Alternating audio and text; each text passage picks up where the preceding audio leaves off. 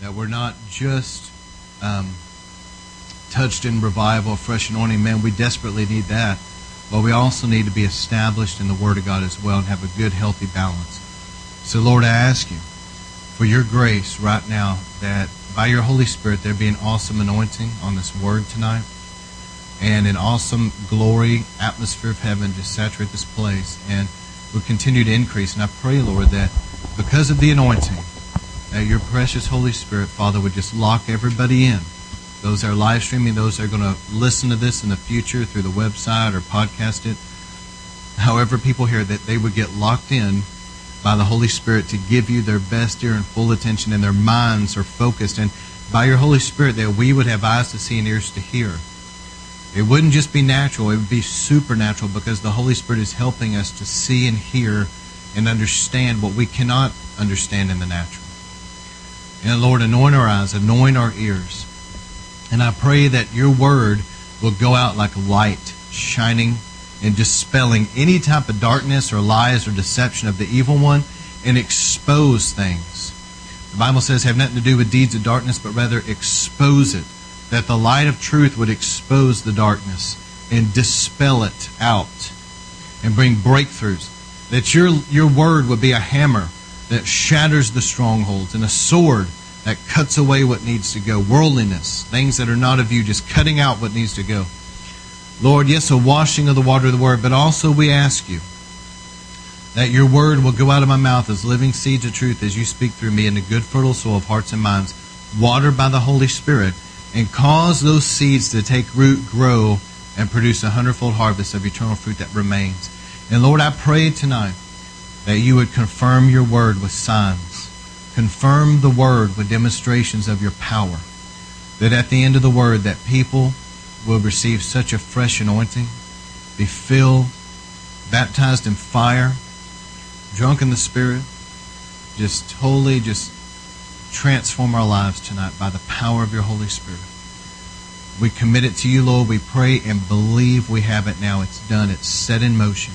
We thank you, Lord, for it. In Jesus' name we pray. Amen. All right. I am ready to preach this tonight. I'm talking about the prophetic ministry dreams and visions. I don't want to recap too much, but remember Acts 2.17. God said, I will pour out my spirit on all flesh. Your sons and daughters will prophesy. Your um, old men dream dreams. Young men see visions. But it's, it's a release in these last days. I want you to take note of this, that there's going to be a great outpouring of the Holy Spirit. And with that great outpouring of the Holy Spirit will come prophecy, dreams, and visions. But see, the true prophetic ministry is going to be linked to a move of God. It's going to be linked to revival. It just is. And a true revival will be linked to the prophetic. They go together.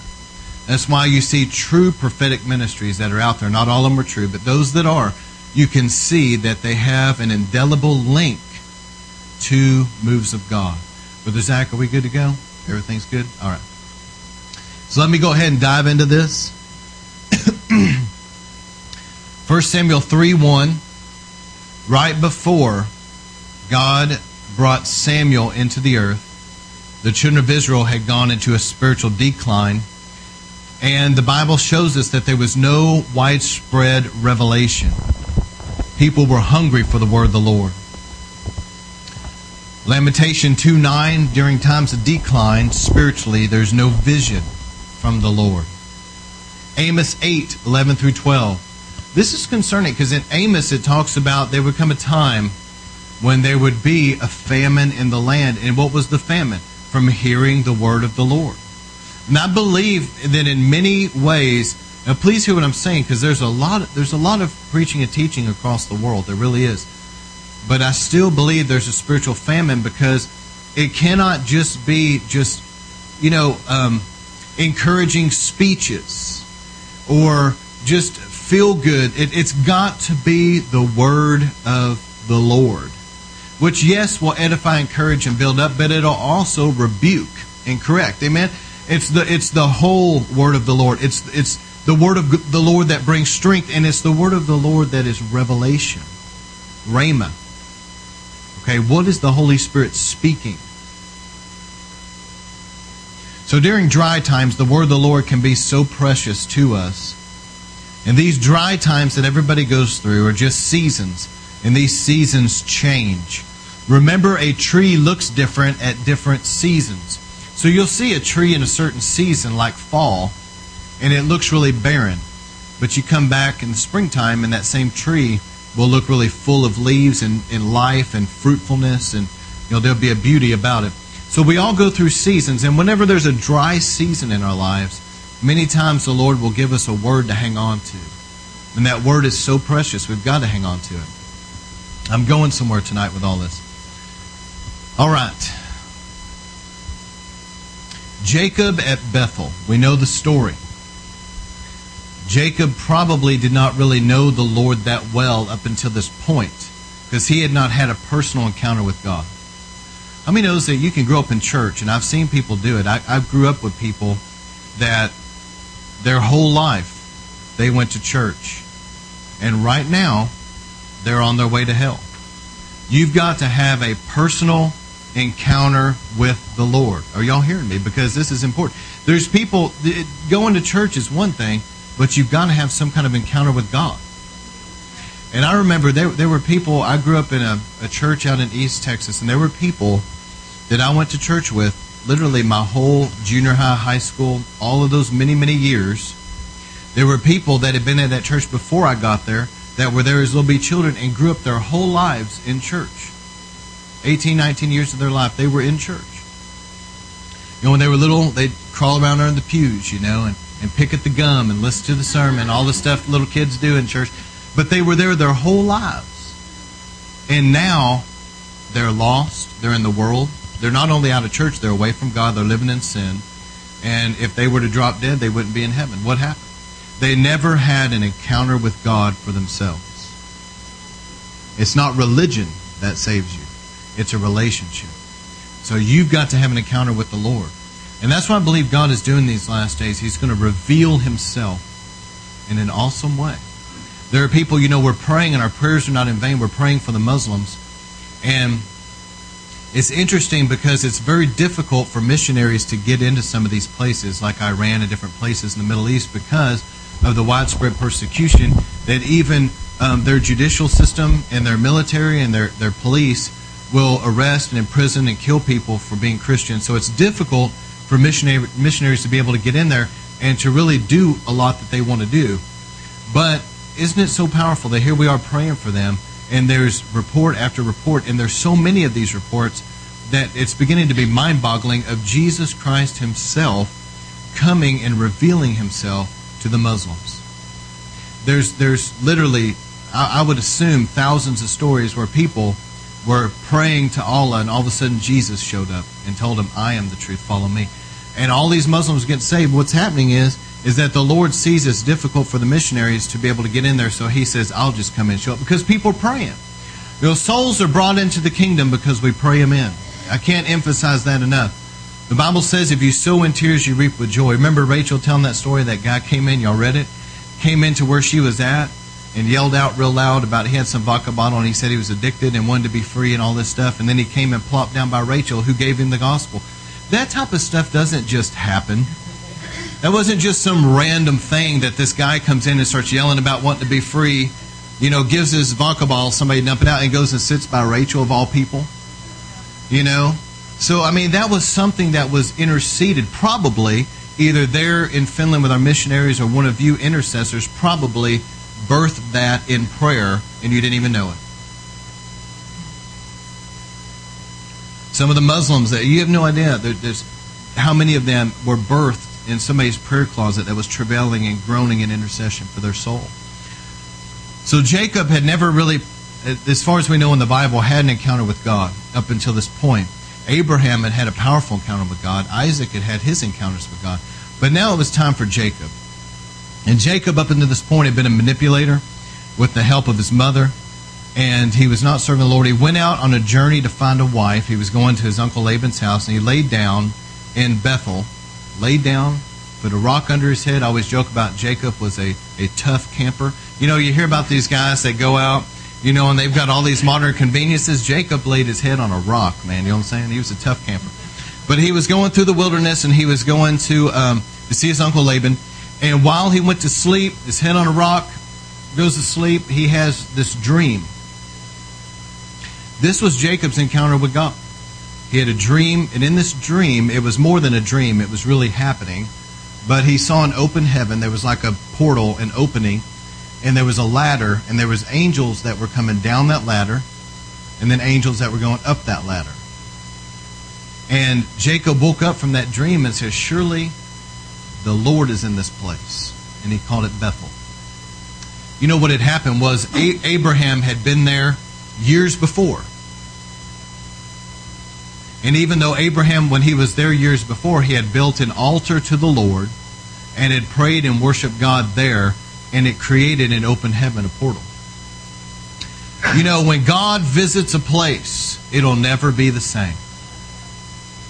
And once Abraham had been there and he built that altar and he prayed and, and he shed that blood of that sacrifice and that blood hit that ground, that ground was never going to be the same. And how was Abraham to know that, you know, Jacob would come many years later and sleep in that spot? I wonder how many times we walk into things and we have no idea who's gone before us and prepared so many things. You know, there's a, there's a preparing that goes on in the spirit realm where there's great moves of God. I remember the great Cane Ridge revival that, that probably you've never even heard of. It happened um, in the early 1800s. Great move of God. Uh, one atheist had went there and said that when the Holy Spirit moved, he was watching thousands of people at one time just collapse under the power of God. And he was back as a skeptic, and he said he started shaking and crying under the power, and his knees were knocking together, and he was just felt like he was going to collapse. And that, how many knows you don't forget things like that? And um, and John Kilpatrick went many years later to that same spot, to that soil, and he said that when, when he got on that soil, I heard this, this had kind of happened to me at Brownsville. I heard this after the fact. He said when he went onto that soil to preach or minister, whatever he was doing, he said he felt fire shoot up from that ground on his feet. See, once an area has been touched like that, it'll never be the same. It's important to map out areas that you're going to confront, maybe the, the satanic that's there, that's important but also, you ought to map out areas and find out where God has moved previously as well and tap into that. Is this making sense? So Jacob had his encounter with God, and he, God came to him in a dream. Many people in the Bible, God has come to them in dreams and in visions, and it totally transformed their life. Now, don't you think about Jesus appearing to the Apostle Paul? People would say this was a vision because nobody else saw Jesus. But yet, Jesus, he was there. And Paul was like he was at the time, Saul of Tarsus. He was bent on the destruction of the church. He was riding his donkey down the road of Damascus, and he was going to imprison and kill Christians. That's what he was doing. He had people with him. He had the endorsement of the Sanhedrin. And Jesus showed up knocked him off his donkey. Listen, when Jesus shows up, don't be surprised that people can't stand, they get slammed to the floor. It happened to Paul. Jesus showed up, wham, Paul hits the ground, he's blinded for three days. The other people didn't hear or see anything, but that such fear came over them that they all ran away. and Paul had this encounter with Jesus, but it was a vision. And think about it. The Apostle Paul went from Saul of Tarsus to the Apostle Paul because of a vision he had of Jesus Christ and encounter with him. Isn't that powerful? I'm saying all this so that people will be open to God moving in that way. Because there's people that have been saved from having dreams and visions, encounters with God, even in the nighttime. Remember Smith Wigglesworth, there was a woman whose husband was a total heathen, but Smith was in the area preaching, true story. And um, the woman, he, back then especially, men of God would stay with families that were part of the church, and this woman was part of the church, but her husband wasn't. He was a total heathen. But, you know, they would allow him, Smith to come in and stay in the master bedroom and sleep there. And the wife took care of the needs, would cook and things like that. Well, whenever Smith was to leave and go to the next place, that woman went up to him and said, Would you pray for my husband to be saved? And Smith just told her, said, don't change out the bed sheets or anything. Leave the bed sheets just like they are. Just leave them there. He gets up and leaves. Listen, when you've ministered under a mighty anointing, you remember Acts 19 where Paul said that um, uh, great miracles were done, that even handkerchiefs, aprons, and cloths, materials, where it was just different. See, back then it was hard to travel, so for somebody to be sick, it was hard to get them by whatever means to a faraway place where God's move is difficult. So people came to the Apostle Paul and they took different handkerchiefs or whatever, and uh, you know they put him on him or he prayed for him or some kind of point of contact. The anointing got in that handkerchief, and whenever they go back, somebody was sick or was demon possessed, they would throw the handkerchief on, they'd be healed or delivered. Well, Smith had told this woman, said, "Don't change out the bed sheets."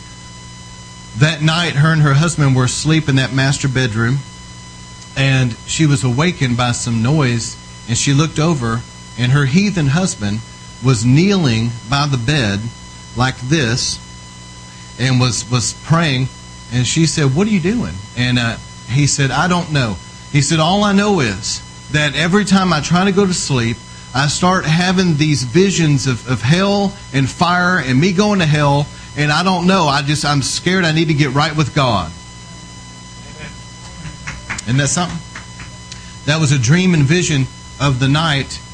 What happened was the anointing that Smith was ministering under got down in those bed sheets. and uh, that guy didn't realize it, but he was sleeping in the anointing, and uh, the Holy Ghost was messing with him, was answering his wife's prayers. Amen. But again, it was a dream and vision of the night. Right, let me give you a few things Next week, I'm going to talk about symbolism. How do you in, actually interpret dreams? So, y'all be here for that, okay? A lot of people come to me with dreams quite regular, and um, I'll, I'll do my best to give them an interpretation. But if you understand symbolism, you can understand a lot of what dreams mean. There's been several dreams either my wife, daughter, or myself have had, and as we got the interpretation, it was very powerful and very helpful. So I'm going to teach on that next week about dream symbolism. How do you interpret dreams? But today, I want to deal with the true prophetic ministry, okay? Let me give you some basic rules here. Number one, never, ever base doctrine on some revelation that you've had, like dreams or visions.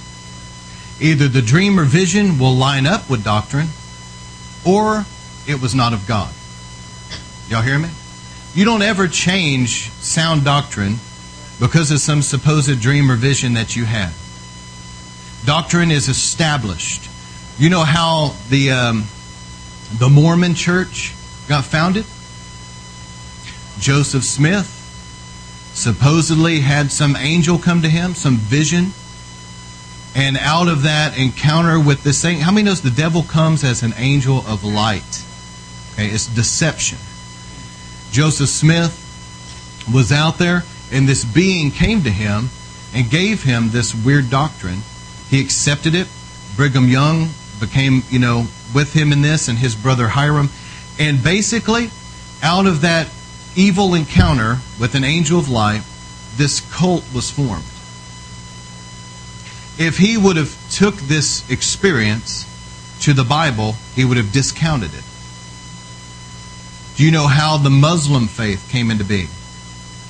People just know about Muhammad and all that and his beliefs. Did you know that Muhammad was met with some angel of light in a cave?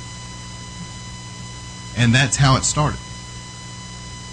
And out of this weird encounter with this being, he come to understand that in Mecca, that this thing showed him that Allah was the one true God. So he went and kicked them all over and started worshiping Allah. Back then, before Muhammad, that you know that Middle East was filled with all kinds of weird beliefs and religions and witchcraft and spiritism and stuff like that. But it goes back to some weird encounter. Look it up yourself that Muhammad had with some angel of light. You can never base sound doctrine on some kind of dream or vision. Remember that. If you have any type of vision, dream, or any type of revelation, it better line up with the Word of God and sound doctrine, and you better throw it out if it don't. Because if you stay along that line of thinking, it will take you into great deception. There's people right now in the day and hour that we live that have been powerfully touched in revival, but yet they have had some kind of supposed revelation, and other prophets and, and fathers of the faith have tried to tell them, listen, you're getting off. But they didn't want to listen. They rebelled, and they went after this supposed revelation that they had, and now they're, they're very weird in their beliefs. Or another thing, be very careful about making life altering decisions just on a dream or vision, especially from somebody else. I'm talking about life altering decisions. You don't marry somebody because somebody else had a dream. Okay, you hear from God. Remember one time I was at Christ for the Nations, and um, I love that school. It's a great place. God moves. It's awesome. But I was there one time. We were we were praying and ministering, and you know sometimes God is using me in the prophetic or whatever. And this guy, um, there was a worship band that was up there, and the lead, lead singer is this really pretty young lady. And this guy comes up to me. He's like, "Hey, so I want you to pray for me. I, I really feel like God's spoken to me. I'm supposed to marry that lady up there." It's like, okay, you know. Basically, what he was trying to get me to do, he was trying to get me to prophesy that he was supposed to marry that girl so he could go up to her and tell her that. That's what he was trying to do. Don't get sucked into stuff like that. I was like, look, I'll pray that God speak to you and speak to her. All right? That's what I prayed. But don't make life altering decisions unless you know you've heard from God because other people, and I'm going to read a story out of the Bible here in a minute, other people can lead you astray if you're not careful. Never base, another thing, never base sound doctrine on one scripture. you know how many people do that? They take one scripture. I mean, the Bible, 66 books of the Bible. I mean, there's a lot of scriptures, and they'll take one little scripture. They so want the Bible to say what they want it to say. It's they just man, they long for that. So they'll find some scripture that they can read into it. That is exactly what I want it to say right there. And they'll take that out, and then they base this whole doctrine now on what they want it to say. I'm telling you, there's people that do it all the time. The Bible will interpret the Bible, and if it's sound doctrine, it will it will be a common thread throughout the whole scriptures.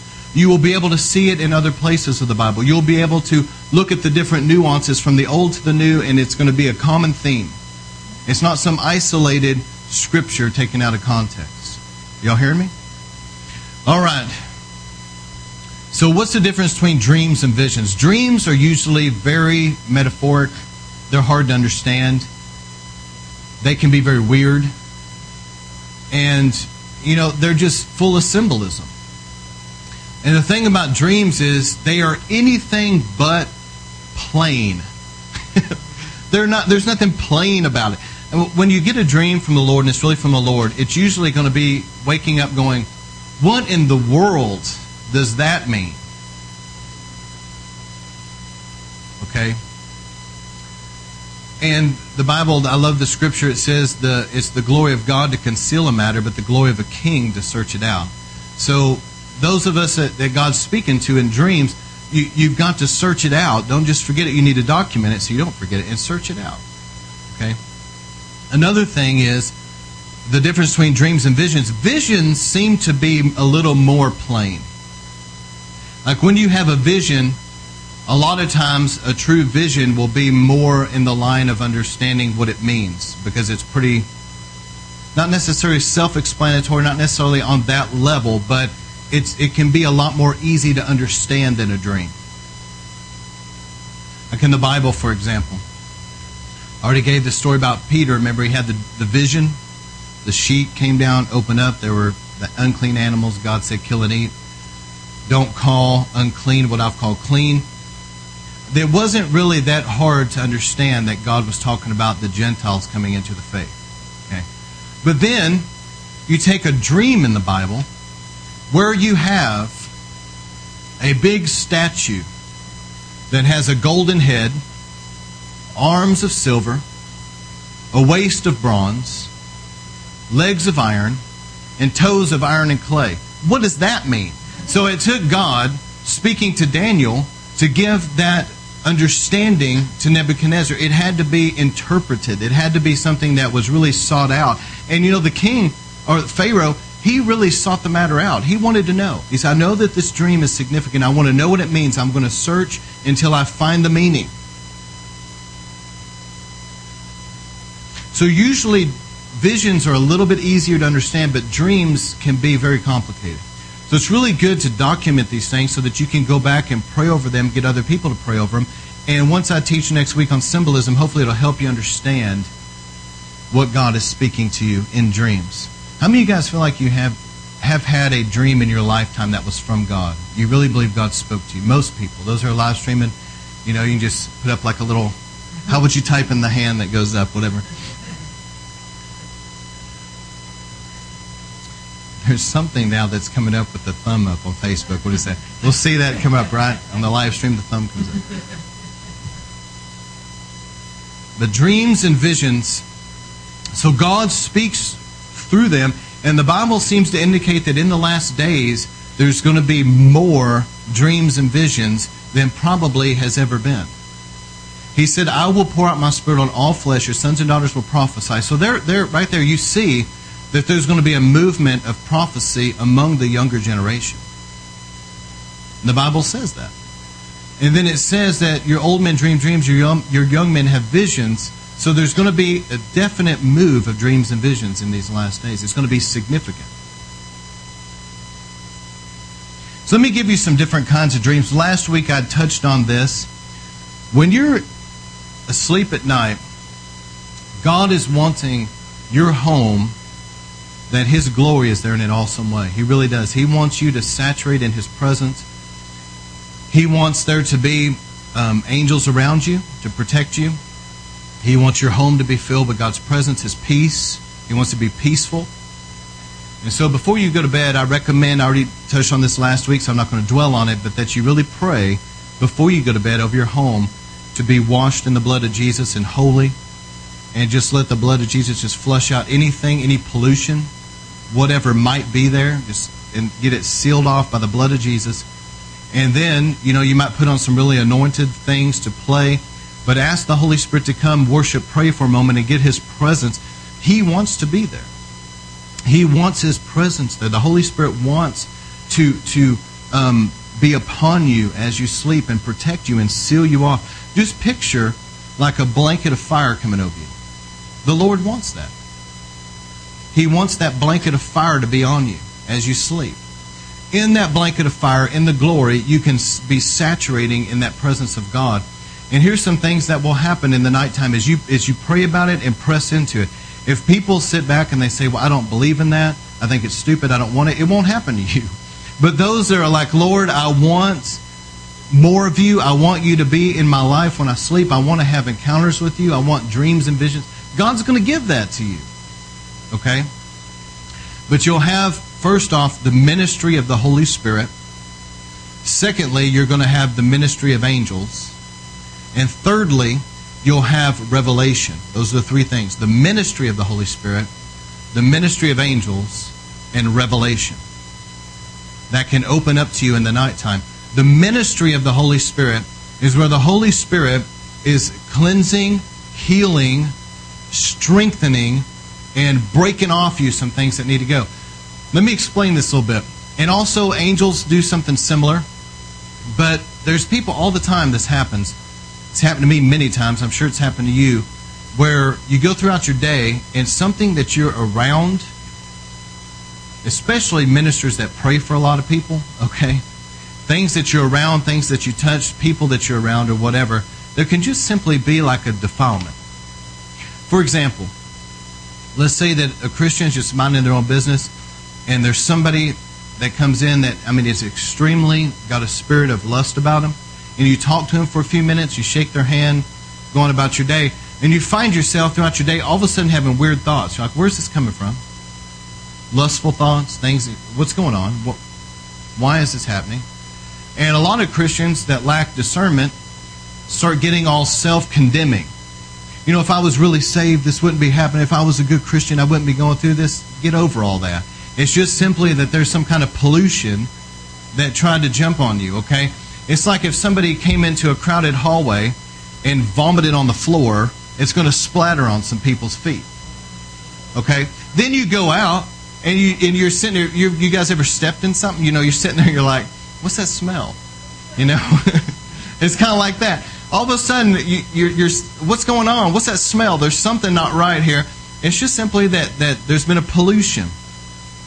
So as you go to bed at night, you know, you take time to get washed in the blood, and you lay down and you're in God's presence, and the Holy Spirit, and if necessary, angels just get that off you.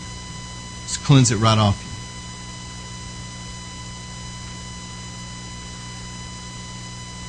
These are, these are cleansing dreams. The ministry of the Holy Spirit, the ministry of angels. Another thing is healing dreams. Self explanatory, where God is moving in healing. There's been people that have had dreams or visions and they were totally, completely healed. There was a woman on the 700 Club telling a story. She had been crippled. If I remember the details, I've got the overall picture of this, okay? But I don't know if I'm remember every little detail. But she had been so crippled up with arthritis that she was in like a frozen, seated position in a wheelchair. She was locked. Her bones had just locked up. And she was in a lot of pain. And she had basically gotten to where she was used to that, but she loved the Lord and she would pray.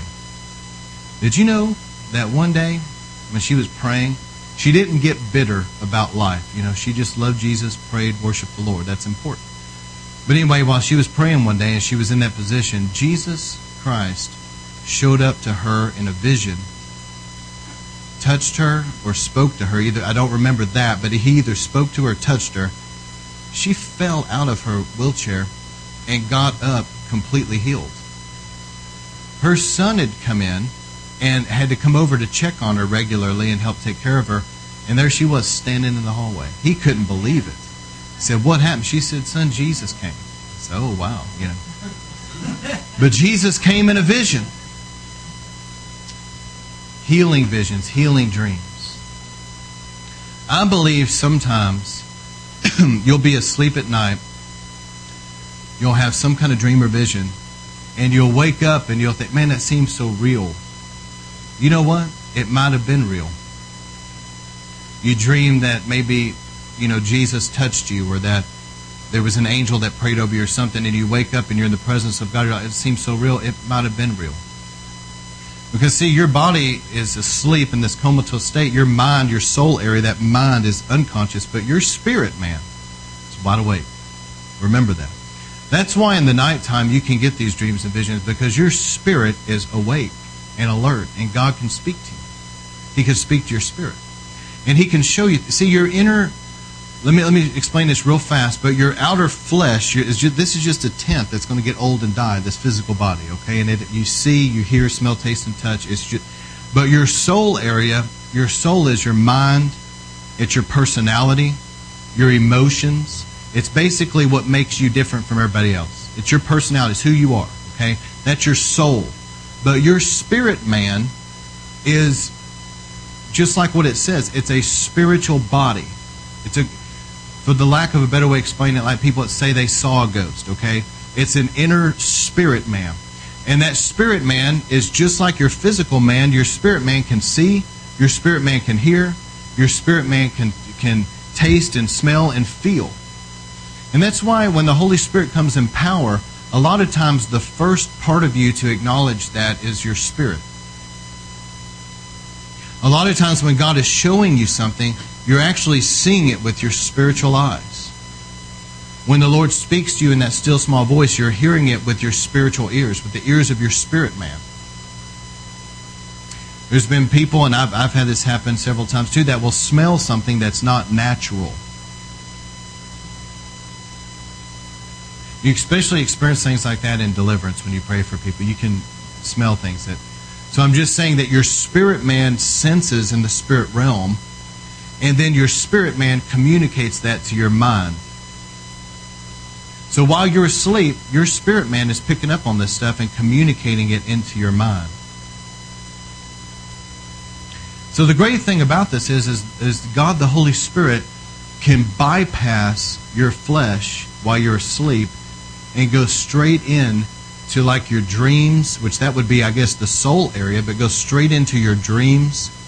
Or he can bypass your flesh and go straight to your spirit and show you visions that your spirit man sees. But he's bypassing your flesh. Is this making sense?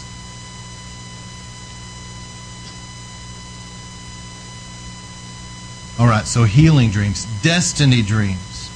God will speak to people many times about their destiny. What are they called to do? He'll speak that to you in dreams and visions. He'll give warning and correction dreams. If you're going the wrong way in life, something needs to go out of your life, God will show it to you. There was a woman that, if I remember all of this exactly the way it was, but she had developed breast cancer.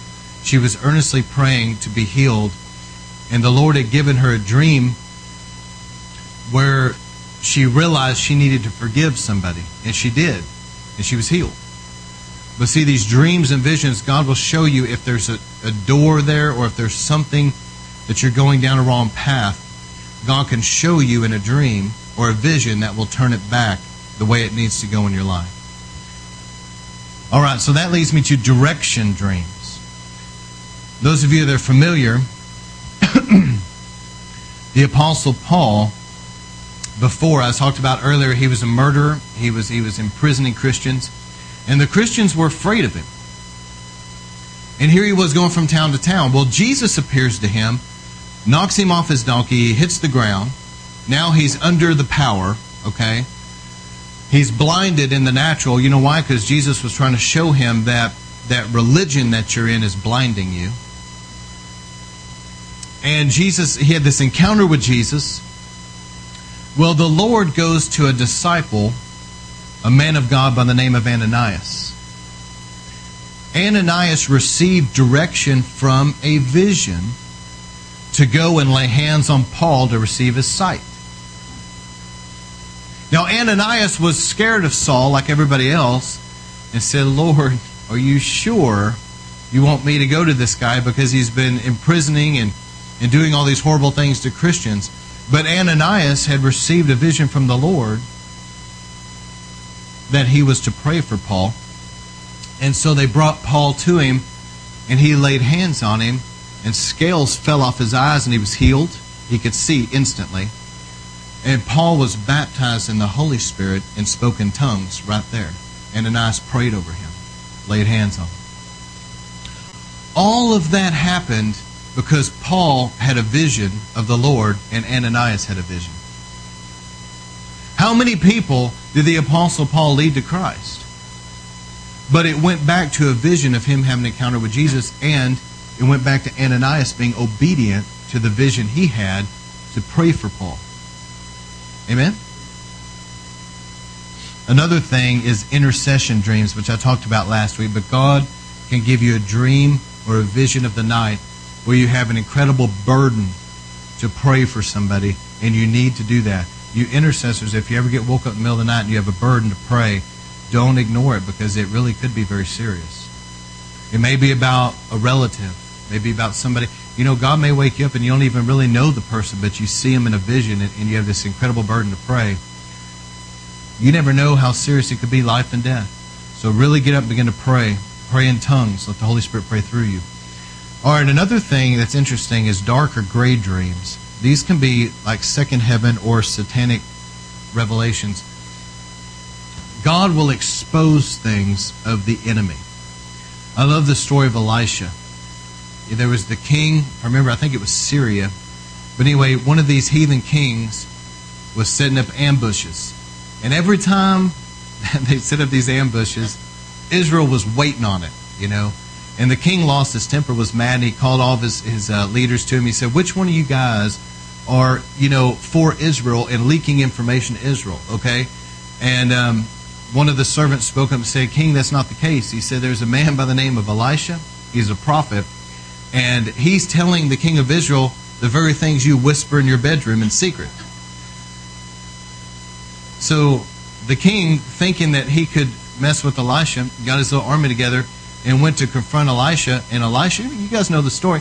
Elisha sees him up there, and his little servant that was with him was scared. So Elisha prayed for his servant's eyes to be able to see, and his eyes were open, and he saw flaming horses and chariots all around. And Elisha said, See, there's more that are for us than against us. And Elisha prayed, Lord, strike them blind. And you know what? Those people went into some stupor. And they were there, but they weren't there. They were just glazed over, you know. So Elisha goes over and he takes the king's horse, and they're all following him. He takes them right into the Israeli camp right there, and just or into town or whatever. And um, the point of all that is, without telling the whole rest of the story, is just simply that Elisha was discerning what the enemy was up to. God can give you revelation that will expose what the enemy is trying to do. Sometimes these dreams or these visions, the reason why I say dark gray dreams or whatever is because, listen, sometimes it's not so much a dream that is being downloaded into your mind as much as it is the Holy Spirit is going to give you a vision where you're actually seeing what is going on. Those are two different things dreams seem to go into the mind, but visions, a lot of times, will be something that God is actually showing you. And so you can, God may show you, may open your eyes to be able to see spiritually into the darkness, and He'll show you what's going on. And those type of dreams or visions, rather, can come in the form of like gray, dark type of dreams. Another dream is spiritual warfare dreams. There's people that have woke up, that have felt, man, I feel like I wrestled something all night. I don't know. I just that can be literally that you were having a, it could have been a dream, but also could have been a, a vision, or literally it could have been that your spirit was interceding and praying, and, and there was like a, a war going on in the night, and God was using you. Even though you're asleep, God can use you. I don't fully understand. I don't think anybody does. But while you're asleep, God can use you. And so you may be praying, your spirit man is praying, or binding the enemy or whatever, and there's something going on, and you wake up and you feel tired, you feel like you've been wrestling in the night. Those are spiritual warfare dreams. Or you may have an actual dream where there's a war going on, or a vision God shows you of a war going on. All right, another thing is deliverance dreams. This is where God brings revelation that, that will set people free. There's people that have been frustrated about stubborn situations for a long time. They don't know what the key to their freedom is. And so the Holy Spirit may give somebody a dream, and in that dream, there's the key. And it's going to unlock their freedom. That is it. That's the key. And so they'll wake up from that dream, they'll go share it with that person. That person is delivered. These are deliverance dreams where God begins to release understanding of what's going to set somebody free or set a church free or set a people group free. That there's something there. There's been a lot of times that, that ministers will go to a church or a different area and they'll they'll discern that there's a stronghold there. And they'll pick up on it and it may come in a dream or a vision and then they can come now bring that revelation to that church and that church once they receive that revelation that stronghold starts coming down that revelation brought the breakthrough. These are deliverance dreams or visions. And the last one in this category before I move on is things that are from the devil. Not every supernatural dream is going to be from God. Sometimes the devil will give dreams. Okay? These are what's called satanic dreams. They may be in the way of nightmares or something sexually perverted or in some way tormenting. These type of dreams are not from the Lord, they're from the, the demonic. Okay? And God wants to free you from that. All right. Let me read you some things. Jeremiah 29, verse 8 says, Yes, this is what the Lord Almighty, the God of Israel, says Do not let the prophets and diviners among you deceive you. Do not listen to the dreams you encourage them to have.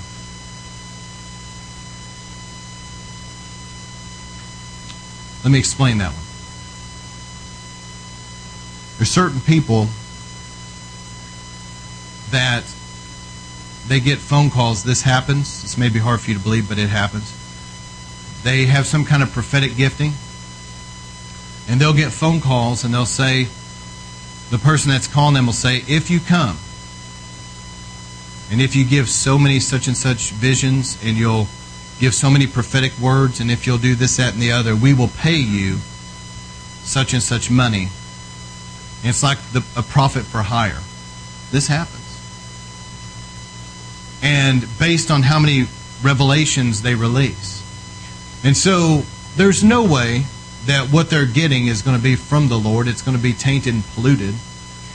But it's what is in, people are encouraging them to have these visions and revelations. So they come up with stuff. Some people that are prophetic, they they can, and I'm not talking about something necessarily from the Lord, but sometimes they can see things in people. And because their reputation is to be prophetic, they'll just kind of come up with a word. You hear what I'm saying? But it's out of the soul.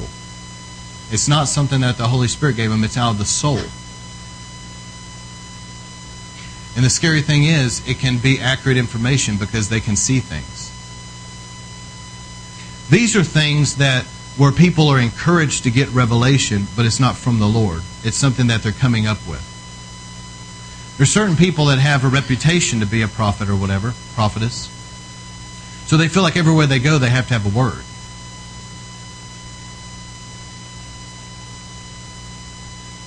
Let me give you some advice. If God gives you something, then release that, but don't try to come up with something on your own. Amen? If God gives you something, wonderful. But don't just start coming up with stuff. And don't let people try to get you to just come up with stuff. When people tell me, are you, are you getting something from the Lord? And if I'm not, I say no. I don't care what they think about me. If, if It's like, no, I didn't get anything. But if I did get something, I'll tell them if the Holy Spirit releases me to tell them, but I'm no fool. I don't say everything God shows me. Learn from Joseph. We laugh about it, but seriously.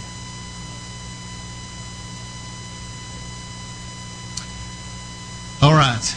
We'll give you an interesting story in the Bible. I read this story, man. I've, you know, we've all read the story before, but you read back over it, just shaking your head. Good grief, how's this happen? All right.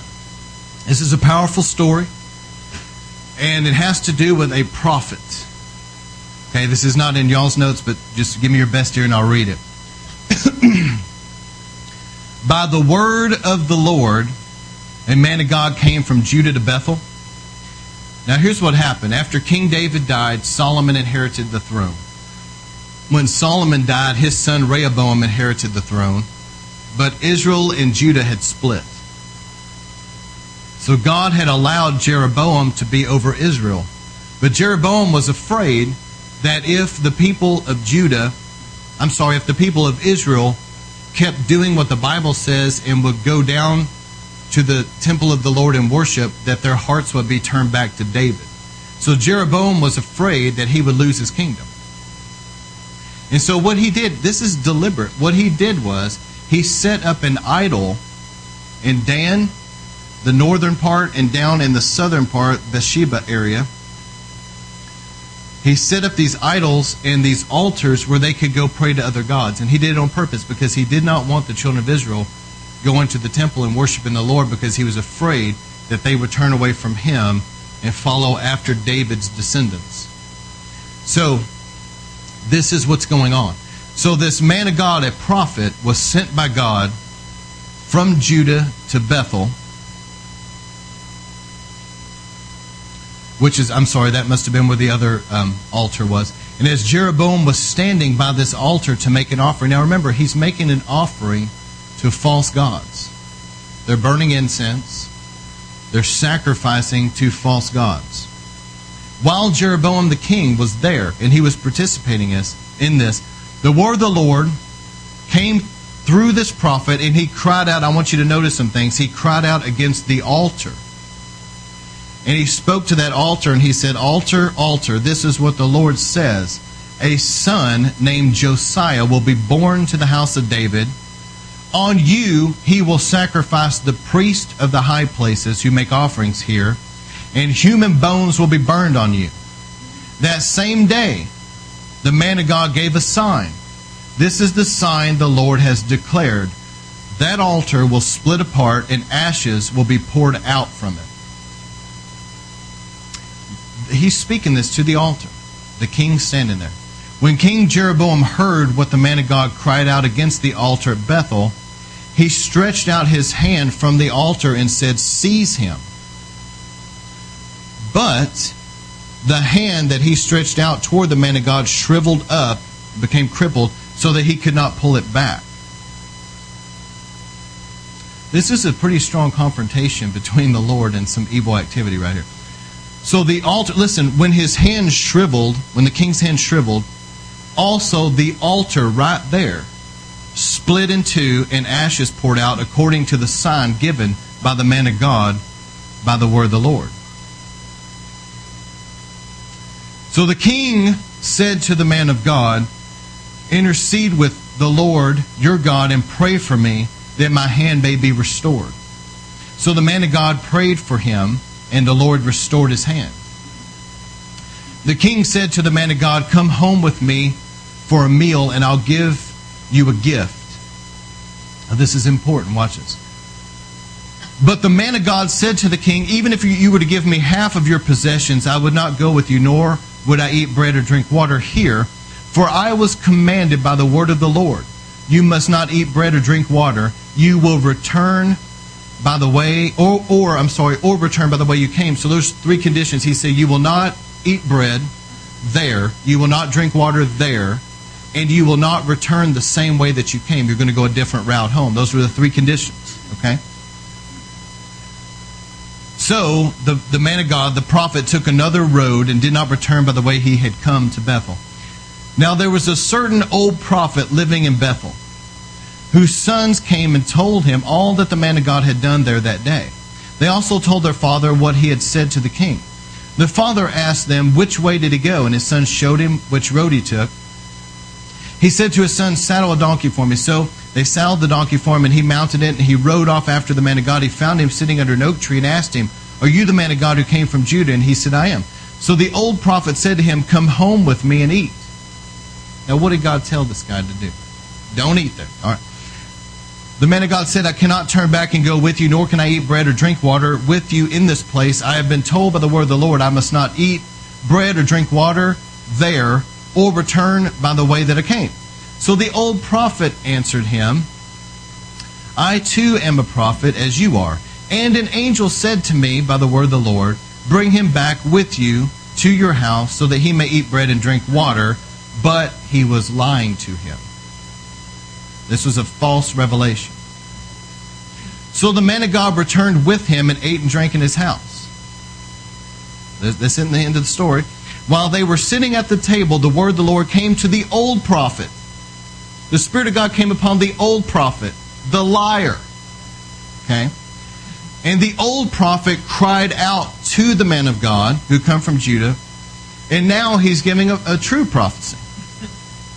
He said, This is what the Lord says You have defied the word of the Lord and have not kept the command the Lord gave you.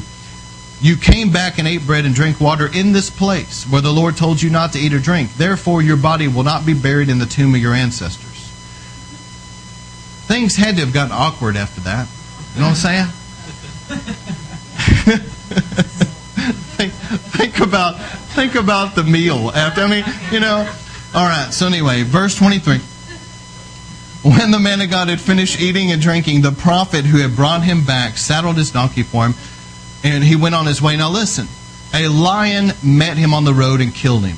His body was left lying on the road, with both the donkey and the lion standing beside it.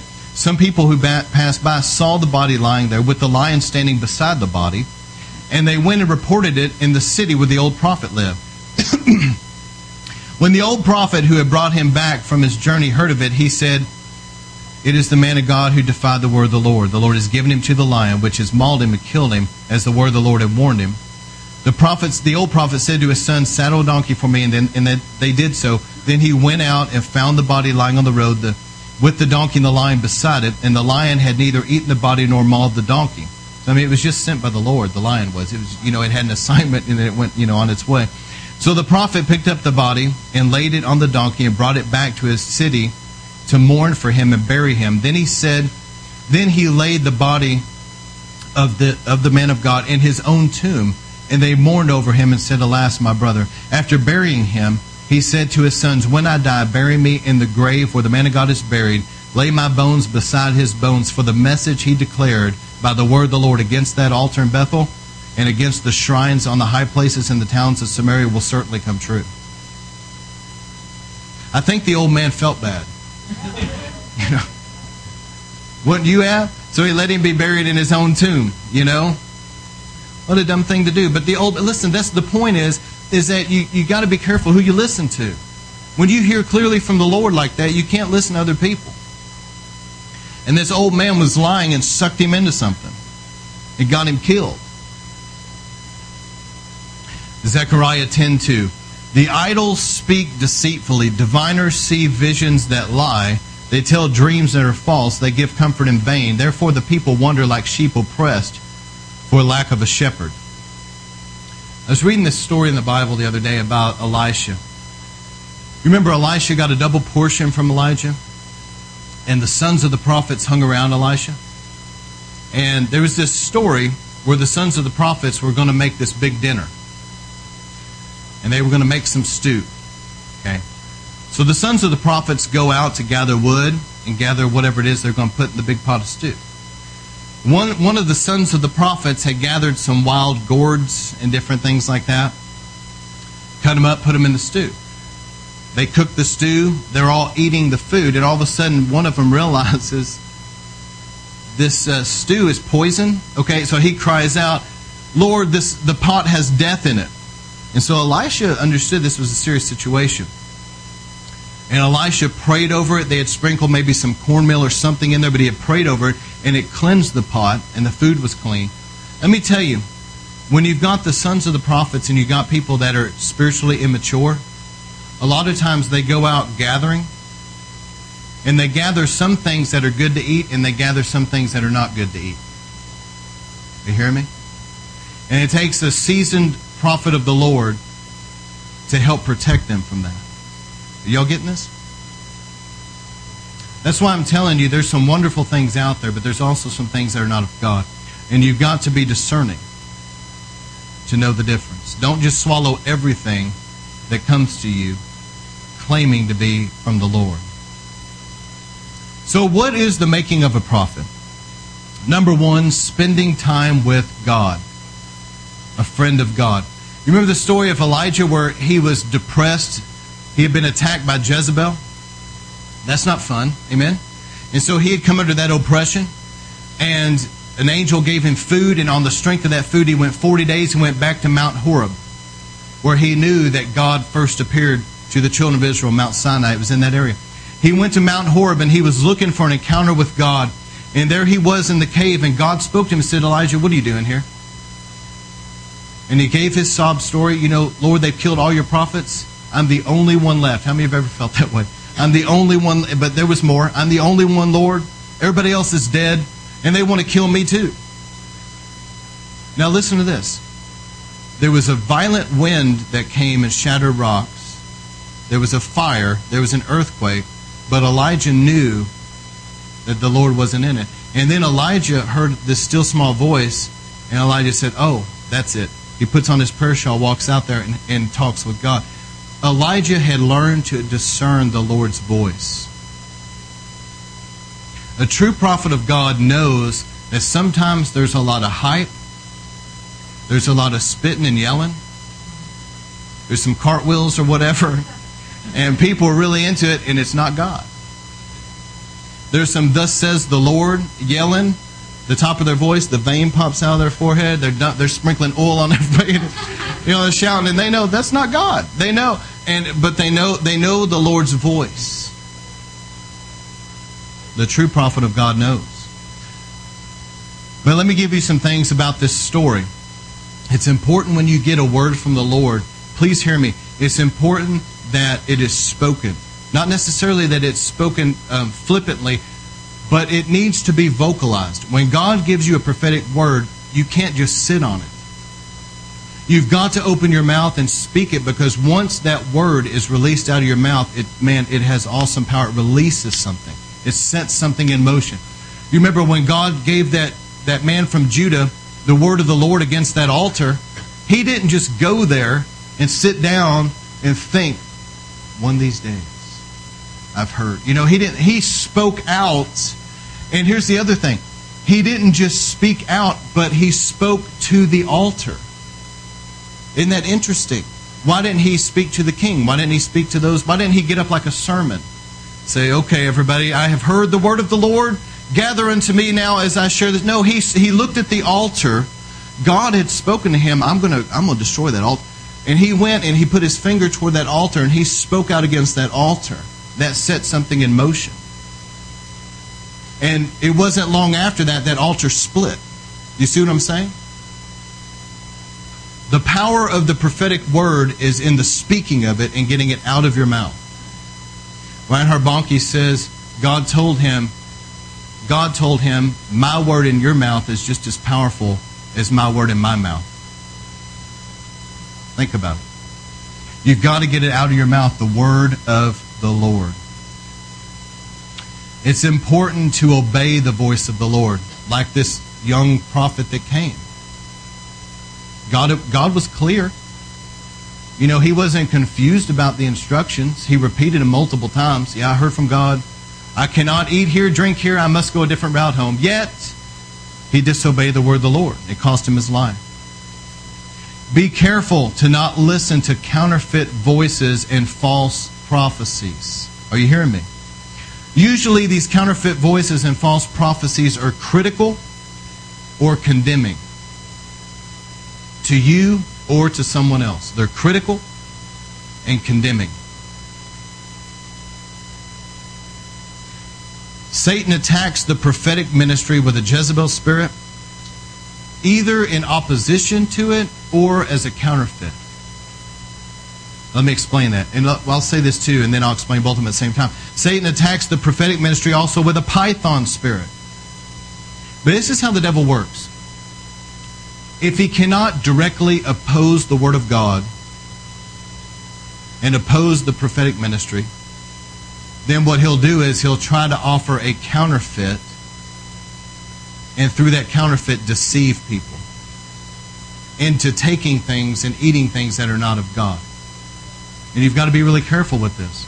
I knew I knew a young man of God one time that I would consider to be prophetic, but his wife was listening to something that was not of God.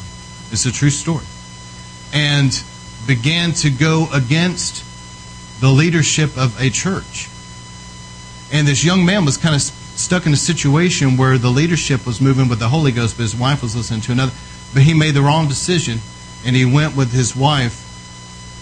It was disastrous. You got to be careful because whenever somebody's listening to a counterfeit demon, they're not trying to just, that demon's not just trying to destroy them, it's trying to destroy a lot of people through them. You hear me? Make sure that you're moving with the Lord. We've got to honor the prophetic ministry. I love the prophetic ministry. And even though I honor the prophetic ministry and I honor true prophets and I honor the, the prophetic word of the Lord, I do not just swallow everything out there. Because not everything out there is of the Lord. There's even true prophets, though, that sometimes, listen, you gotta you gotta stay pure there's not the love of money that's going to influence a prophecy. There's not the pressure of the people. If you get something from God, great. If you don't, so what? Just move with God. You don't have anything to prove to anybody but Him.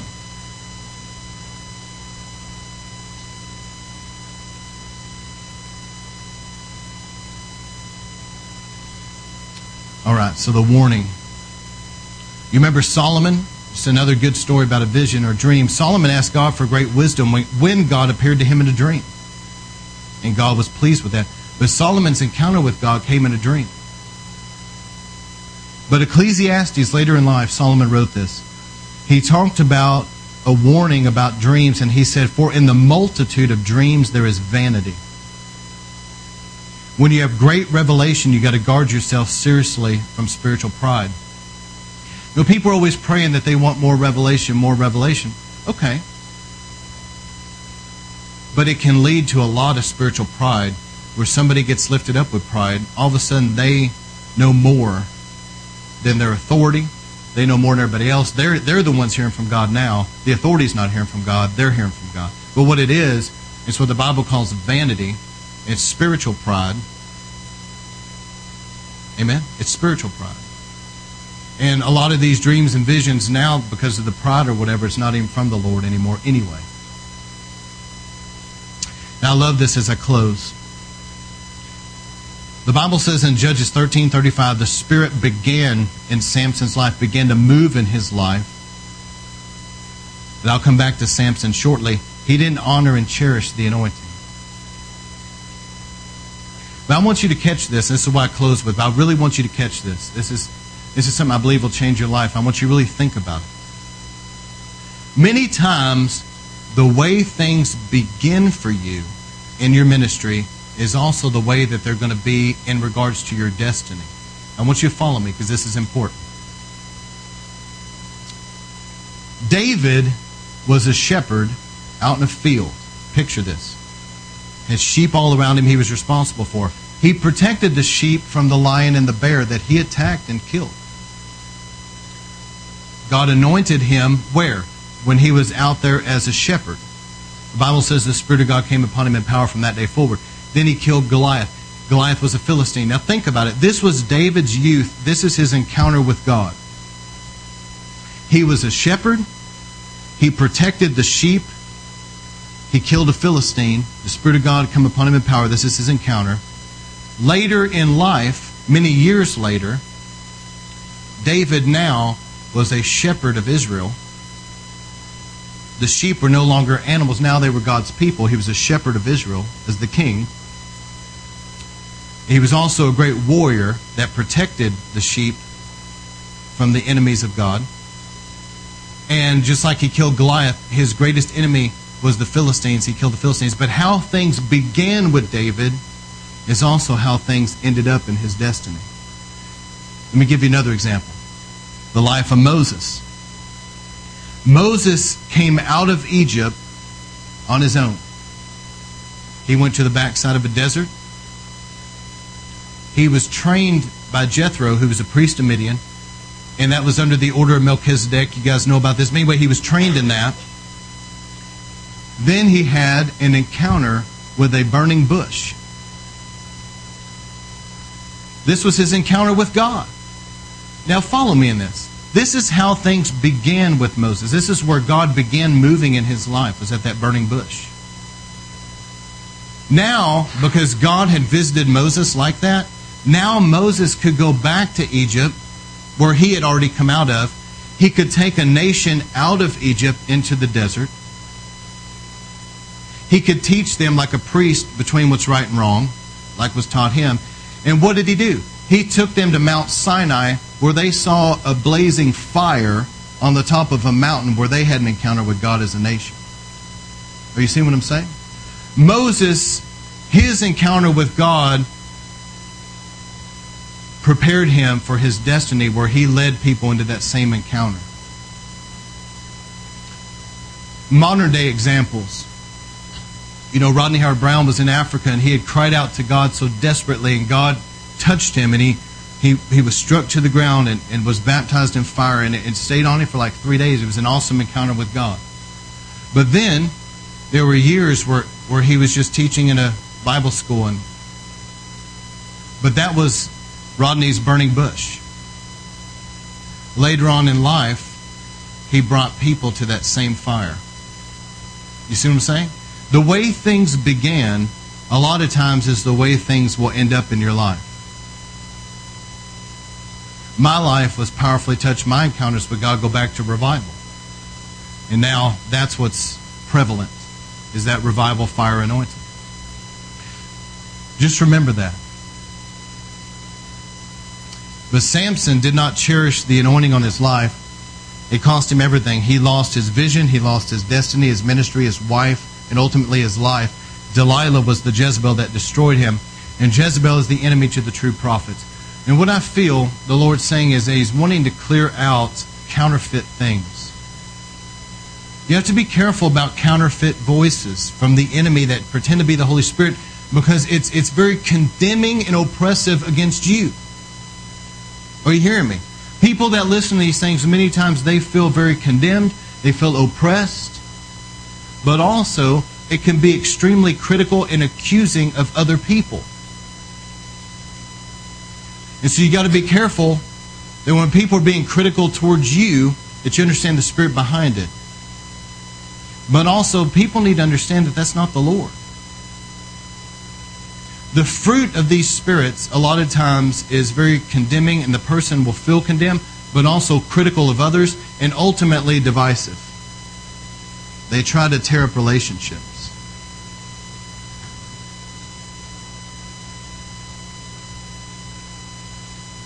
What God's wanting is He's wanting a real move of His Spirit in these dreams in Revelation and prophecy, but He's also wanting to make sure that you get a balanced diet here and that you know what's of Him and what isn't, and that you're not sucked into something weird. Remember when I preached on angels? I told you that's real and it's wonderful, but I also gave the warnings at the same time. You got to have a balance. You don't just want to just embrace and swallow everything that comes your way that claims to be prophetic because the devil will sow some things in there that's not of God. And you need to discern that. So, what I want to do is I want to pray just corporately and deal with this corporately that God extract out and remove anything that's counterfeit. Let's move into the real, where it's clear. Amen. How many want to hear the clear voice of the Lord? I remember this story. It's a true story about a powerful man of God who's a pastor. He's actually an incredible man of God. If I told you some stories, it would blow your mind. And he was going into a store one time, and the Lord spoke to him to go witness to two guys. Now, these two guys, do you guys know what scaffolding is that they put up around a building? Whenever they're building a building, they put up the scaffolding that has layers, and people can climb up on the layers, and they're laying brick or whatever. So they're up in the air, okay? And God spoke to him to go witness these two guys. They were standing right there. But he felt to himself, he said, You know, I don't know that that's the Lord. And so he went into the store and he did what he needed to do, bought whatever. And as he was coming out, there was an ambulance and there was the lights going. Those two guys had fallen and had died. True story. And he determined in himself, he said, I want to know the voice of the Lord so clear that I will never, ever miss God like that again the rest of my life. And you know, later on in his life, you know what people said about, the, about him? They said that man knew the voice of God. He had determined that he was going to know the voice of the Lord and he was not going to listen to a counterfeit. He, was, he wanted the real. I think some people are so hungry for anything supernatural that they're willing to swallow anything. It's good to be hungry, but don't be so hungry. It's like the sons of the prophets that start gathering in some things that are poisonous too. You know, we want the real. We want a move of God, but we want the real move of God. I don't want to settle for some cheap counterfeit. That's not going to help anybody. I want the real move of God. And when God really shows up, He doesn't need us over here trying to, to manipulate things. God is God, and when He comes, He can do what He wants to do. I remember before the, the revival in Brownsville, they were so desperate. And Pastor Kilpatrick said, You know, he said, I know that God can save. And if he can save, I'm desperate to see him saved to the uttermost. And what happened in that revival? I know that God can heal. I want to see him heal to the uttermost. I know that God can deliver. I want him I want to see him deliver the most oppressed and demonized. I know that God can perform miracles. I want to see, and people are hungry and they're crying out for God. That's great. But don't swallow the counterfeit. Keep going after the real because the Bible says if you seek the Lord with all your heart, you'll find him. Just keep going after him with all your heart, you'll find him. So I'm going to lead you guys into prayer to get rid of any counterfeit, and then we'll pray for those that want prayer, okay?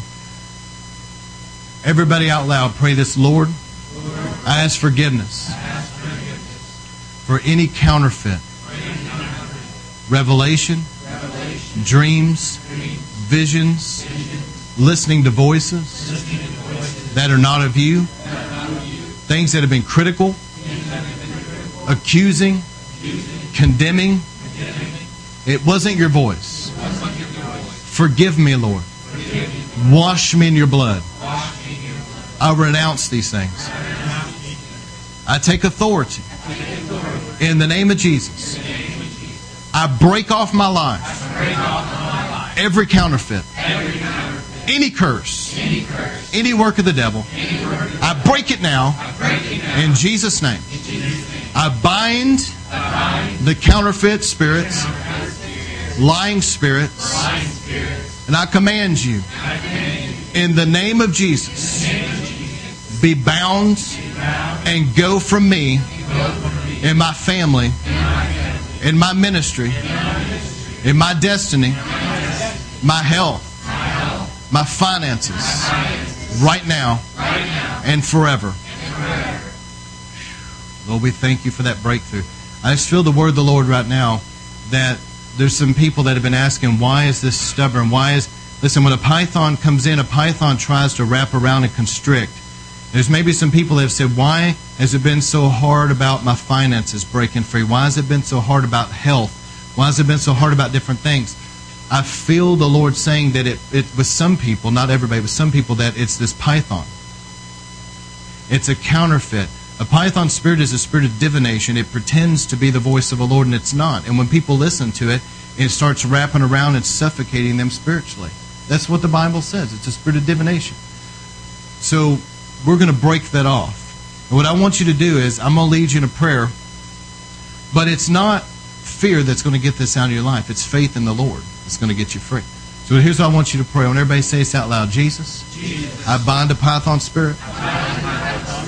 Forgive me for listening, me for listening. Or, any communication. or any communication or any divination, or any divination. Ungodly, religion Ungodly religion that was not of you. I break that off my life. I command that python spirit, or a Jezebel spirit, or religious spirits. I bind you. Go now from me and my family. In Jesus' name. And I ask you, Jesus, let me know your voice.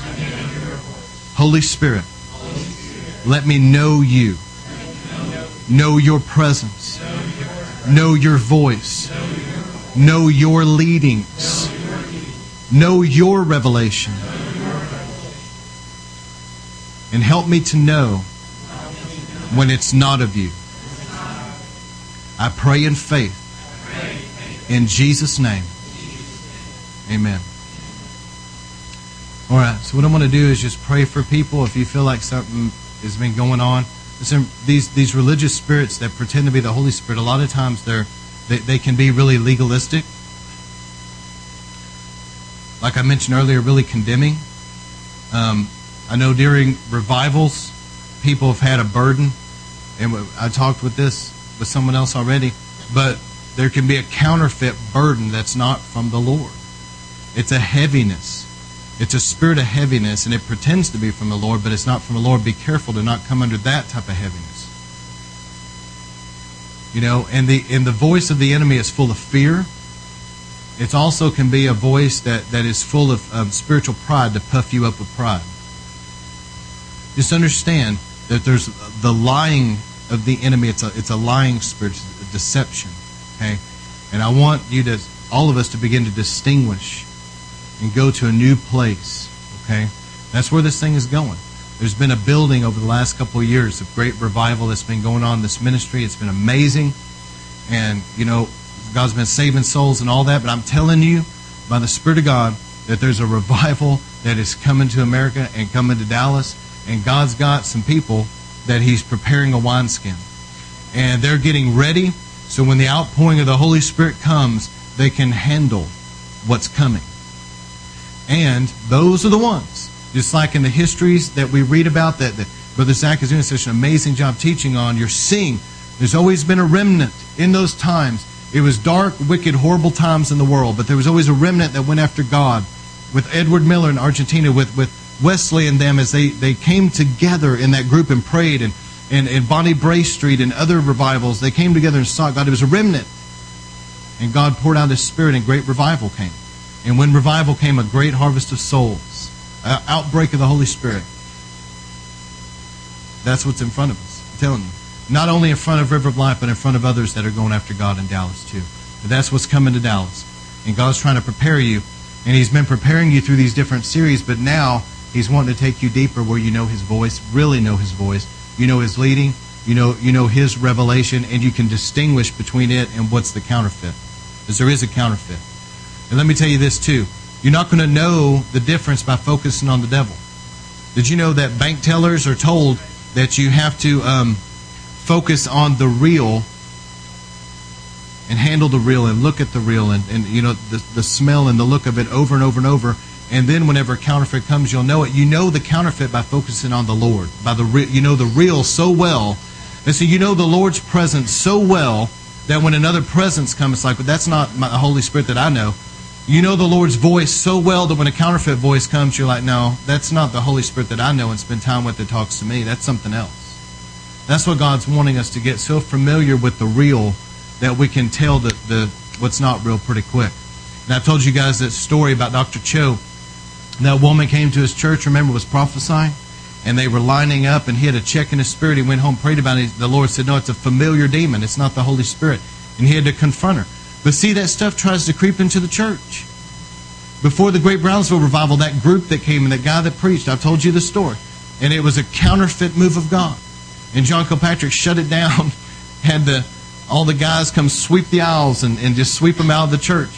But you don't want to be so hungry that you're willing to accept the counterfeit. What if Dr. Cho would have let that woman keep prophesying that it was a familiar spirit? It would have been like Paul and Barnabas whenever, Paul and Silas, who it was, whenever that woman kept crying out to them that had a demon. If they would have accepted her into their ministry and started letting her operate in divination, it would have brought a curse on the whole thing. So we've got to keep it pure. All right, Brother Zach, can you put on some worship and we can shut down recordings? I want to pray for people. How many are hungry for more of the Lord? How many are hungry for a baptism of fire? Yes. and the joy of the Lord. I'm telling you, God's about to move in joy with some people and bring some healing. There's some healing. I'm prophesying this. There's some healing that is coming in the joy.